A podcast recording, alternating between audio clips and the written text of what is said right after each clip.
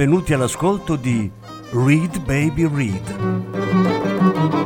un programma di reading letterario radiofonico a cura di Franco Ventimiglia e Claudio Desser. Voce Franco Ventimiglia. Regia Claudio Desser.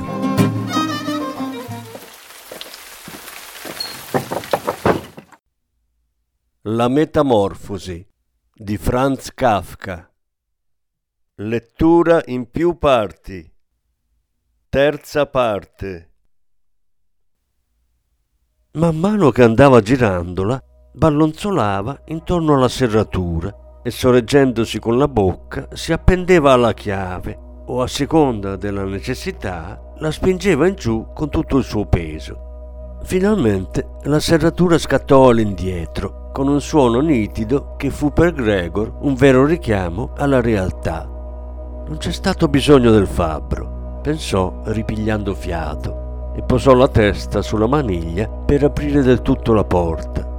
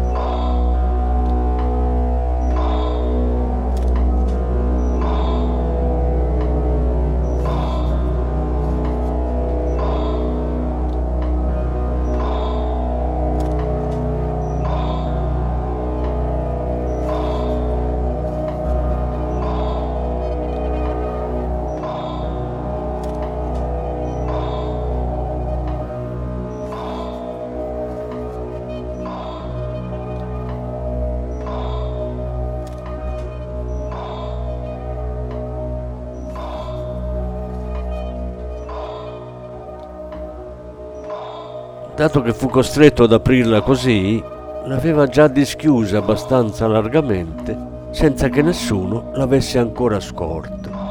Dovette girare adagio intorno al battente, mettendoci tutta la sua prudenza, per evitare di andare goffamente a gambe all'aria prima di entrare nell'altra stanza. Era ancora tutto impegnato in quel difficile movimento, né aveva modo di preoccuparsi d'altro, quando udì un sonoro Oh! Qualcosa di simile a un sibilo di vento uscir di bocca al procuratore. E poi subito lo vide, lui che era vicino all'uscio, premersi la mano contro la bocca aperta e lentamente indietreggiare, come spinto da una forza invisibile e graduale. La mamma, che nonostante la presenza del procuratore portava ancora i capelli sciolti alla guisa notturna e tutti irti, guardò il padre giungendo le mani fece due passi in direzione di Gregor e infine cadde, mentre le gonne le si sparpagliavano intorno, il volto invisibilmente sprofondato nel seno. Il padre strinse il pugno con aria irata, quasi volesse ricacciare Gregor nella sua stanza. Si guardò attorno incerto nel tinello, si coprì gli occhi con le due mani e scoppiò in un pianto che gli squassava il petto possente. Gregor non entrò nella stanza, ma si appoggiò al lato interno del battente fissato al suolo, in modo da lasciar scorgere solo una metà del corpo e sopra di esso la testa piegata con la quale guardava gli altri. Nel frattempo l'aria si era fatta molto più chiara. Sull'altro lato della via si vedeva distintamente un tratto dell'interminabile fabbricato color nero fumo. Era una clinica, con le finestre che rigide e regolari ne tagliavano la facciata. Continuava a piovere, ma solo a grosse gocce, visibili una ad una e che si spiaccicavano al suolo distintamente. La tavola era coperta di ogni genere di stoviglie per la colazione. Questa per il babbo era il pasto più importante della giornata ed egli soleva prolungarla per ore nella lettura di vari giornali. Proprio nella parete di fronte era appesa una fotografia di Gregor in servizio militare. Vestito da sottotenente, con una mano sullo spadino, sorrideva spensierato e pareva esigere rispetto per il suo portamento e la sua uniforme. L'uscio verso l'anticamera era spalancato e poiché era aperta anche la porta di casa, si scorgeva il pianerottolo e l'inizio della scala che conduceva in basso. Ecco, disse Gregor, ben consapevole d'essere stato l'unico a mantenere la calma. Ora mi vesto, riavvolgo il campionario e parto immediatamente. Volete lasciarmi partire una buona volta? Ecco, lo vede anche lei, signor procuratore. Non sono testardo, lavorare mi piace. Certo, i viaggi mi affaticano, ma senza di essi non vivrei. Dove va, signor procuratore? È in ufficio, vero? Mi promette di riferire ogni cosa fedelmente. Vede, per un momento uno può non sentirsi in grado di lavorare, ma allora è giusto che ci si ricordi quel che ha fatto prima e che si abbia fiducia in lui, nella sua capacità di riprendere il lavoro con più zelo e impegno che mai, una volta superato l'ostacolo. Sono così obbligato verso il principale, lei lo sa bene. D'altra parte ho da pensare ai miei genitori e a mia sorella. Mi trovo nelle peste, ma me la caverò, vedrà. Lei però non mi complichi ancora la situazione. Tenga le mie parti in ditta. Nessuno ha in simpatia i viaggiatori di commercio, si sa. Tutti credono che guadagnino denari a palate e che facciano una bella vita e non hanno mai occasione di riflettere un po' a questo pregiudizio. Ma lei, signor procuratore, lei ha la possibilità di rendersi conto della realtà delle cose più chiaramente del restante personale, più chiaramente, lasci che glielo dica, dello stesso principale, che nella sua qualità di diretto interessato può facilmente essere indotto a dare un giudizio sfavorevole sui suoi dipendenti. E poi, lei lo sa, il viaggiatore sta lontano tutto l'anno ed è vittima di una quantità di chiacchiere, di coincidenze e di lagnanze ingiustificate, contro cui non ha modo di difendersi perché quasi sempre non ne sa nulla. E solo quando esausto torna a casa da un viaggio comincia a sentire su di sé le dolorose conseguenze di cause che non è più in grado di ricostruire. Signor procuratore, non se ne vada prima di avermi significato con una parola che almeno in piccola parte mi dà ragione. Ma fin dalle prime parole di Gregor, il procuratore si era voltato e sporgendo le labbra sopra la spalla scossa da tremiti, guardava indietro verso di lui.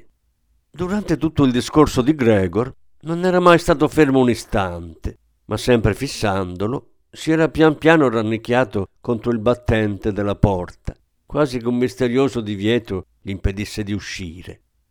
Già stava nell'anticamera e dal brusco movimento con cui per l'ultima volta staccò il piede dal pavimento del tinello, si sarebbe detto che le suole gli bruciassero. Dall'anticamera fece un ampio gesto con la destra in direzione della scala, come se lì lo aspettasse qualche liberazione venuta dal cielo. Non era assolutamente il caso, Gregor lo capì subito, che il procuratore se ne andasse sotto quell'impressione, altrimenti il suo posto nella ditta correva i più seri pericoli. I genitori non lo comprendevano altrettanto bene. In tanti anni si erano fermamente convinti che quell'ufficio rappresentasse per lui una sistemazione definitiva e le attuali ansie avevano ottenebrato in loro ogni possibilità di previsioni assennate, mentre lui aveva conservato tale facoltà. Era necessario trattenere il procuratore, calmarlo, persuaderlo, conquistarlo, insomma. Ne andava dell'avvenire di Gregor e dei suoi familiari. Almeno fosse stata lì sua sorella. Lei era intelligente. Aveva già pianto quando lui ancora giaceva tranquillo sulla schiena. Certamente si sarebbe imposta a quel cicisbeo del procuratore. Avrebbe chiuso la porta di casa e nell'anticamera sarebbe riuscita a dissipare i suoi terrori. Ma la sorella non c'era. Bisognava che si muovesse lui. E senza riflettere che non aveva la minima idea delle sue attuali capacità di spostamento, né d'altra parte che poteva darsi, anzi era molto probabile, che anche quel suo ultimo discorso fosse riuscito incomprensibile. Si staccò dall'uscio e avanzò attraverso la soglia, desideroso di raggiungere il procuratore che si aggrappava comicamente con le due mani alla ringhiera del pianerottolo. Ma ecco che subito perse l'equilibrio con un piccolo grido cadde giù sulle sue zampette. All'istante, per la prima volta quella mattina, provò una sensazione fisica di benessere. Posate ben salde al suolo, le gambe, se ne accorse con gioia, gli ubbidivano perfettamente, fremevano anzi dalla voglia di portarlo dove voleva andare, e già gli pareva di essere sul punto di liberarsi da ogni sofferenza ma nello stesso istante in cui, oscillando per l'impulso ritenuto, si fermò sul pavimento di fronte a sua madre, e a poca distanza da lei, questa, che fino allora sembrava tutta tramortita, balzò fulmineamente in piedi a braccia aperte e dita divaricate. Aiuto, signore Dio, aiuto! gridò, tenendo la testa china, quasi cercasse di vedere meglio Gregor. Ma in contrasto con tale atteggiamento, indietreggiò smarrita e dimenticando di avere alle sue spalle la tavola apparecchiata, vi si sedette sopra precipitosamente, quasi avesse perso la testa. Né parve minimamente accorgersi che lì accanto, dal grosso bricco riverso, il caffè usciva a fiotti inondando il tappeto.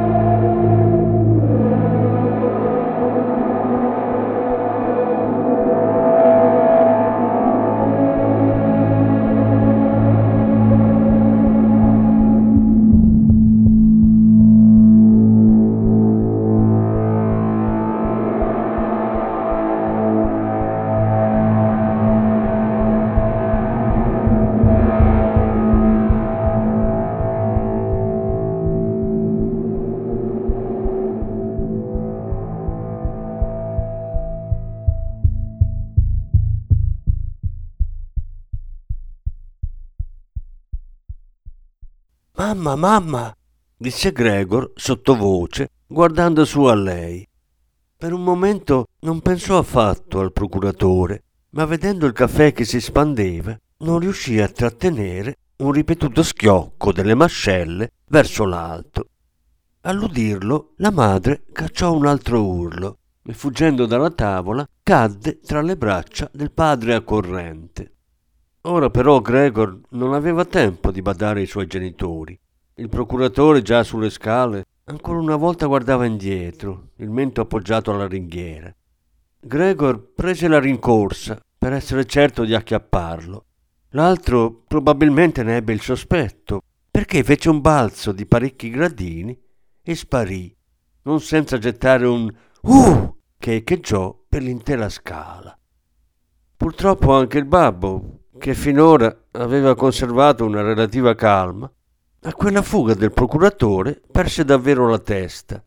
Anziché rincorrerlo, infatti, o perlomeno anziché non ostacolare Gregor nel tentativo di inseguirlo, afferrò il bastone che colui aveva lasciato su una poltrona insieme al cappello e al soprabito e agguantato con l'altra mano un giornale dalla tavola, pestando i piedi, agitando bastone e giornale, si diede a ricacciare Gregor nella sua stanza. A nulla valse che Gregor lo implorasse, né d'altronde le sue preghiere venivano intese. Per quanto umilmente egli volgesse il capo, lo scalpiccio del babbo si faceva più forte. Per di più la mamma, incurante del freddo, aveva aperto una finestra e tutta sporta di fuori si premeva il viso tra le mani. Fra la strada e la scala soffiò un impetuoso riscontro d'aria che fece svolazzare le tende e frusciare i giornali sparsi sulla tavola. Alcuni fogli volteggiarono a terra. Inesorabile, il babbo incalzava lanciando fischi da selvaggio e Gregor, ancora inesperto nell'arte di retrocedere, si muoveva lentamente. Se solo avesse potuto voltarsi, la sua camera era lì a due passi ma temeva che la lunga giravolta facesse perdere la pazienza al babbo, nella cui mano il bastone minacciava incessantemente di calargli un colpo sulla testa o sulla schiena. Alla fine però non ebbe altra scelta, tanto più che, come notò sgomento, dall'indietreggiare non riusciva a serbare la direzione giusta, sicché, tra continui atterriti sguardi intralci al padre, cominciò il più velocemente possibile, ma in realtà assai adagio, a girare su se stesso. Forse la sua buona volontà apparve chiara al babbo, perché questi non solo gli lasciò compiere il movimento iniziato, ma a tratti gli venne in aiuto da lontano con la punta del bastone. Se solo avesse smesso di fischiare in quel modo insopportabile, Gregor ci perdeva la testa. Aveva già quasi compiuto l'intera rotazione quando, sempre intento al sibilo, si sbagliò e continuò a girare per un altro buon tratto. Ma quando al fine la sua testa si trovò felicemente davanti alla soglia dell'uscio, fu evidente che il corpo era troppo largo per passare. Il babbo, nel suo attuale stato di spirito, non ebbe, inutile dirlo, nemmeno l'idea di aprire l'altro battente e di lasciare così a Gregor sufficiente spazio. Assillato com'era dall'idea di farlo rientrare presto in camera, non avrebbe mai consentito i complicati armeggii di cui Gregor abbisognava per drizzarsi e tentare il passaggio da ritto. Al contrario, come se non ci fosse più alcun ostacolo, lo spingeva innanzi raddoppiando lo strepito. Già alle spalle di Gregor risuonava qualcosa che non assomigliava più alla voce di un solo babbo. Non c'era proprio da scherzare, ed egli, a tutto rischio, s'avventurò attraverso la porta. Il suo corpo si sollevò da un lato e rimase bloccato nel bel mezzo della soglia, con un fianco tutto lacero, mentre sul bianco battente apparivano chiazze ripugnanti. Era immobilizzato e non si sarebbe più tolto di lì, con le zampette che da un lato penzolavano inerti nel vuoto, dall'altro si schiacciavano dolorosamente a terra. Se il babbo non gli avesse menato una gran botta, stavolta davvero liberatrice. Perdendo molto sangue, si precipitò in camera. L'uscio fu richiuso col bastone e finalmente tutto tacque intorno a lui.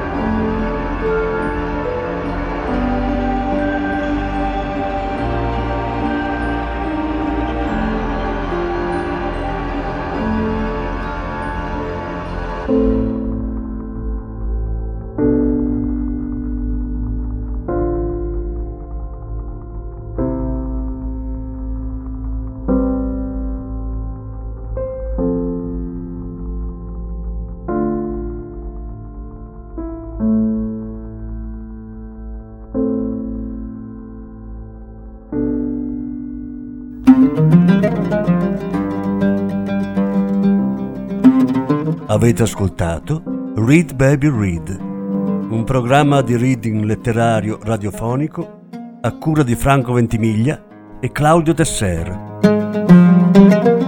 Grazie per l'ascolto, alla prossima settimana. La successiva parte sarà trasmessa la prossima settimana.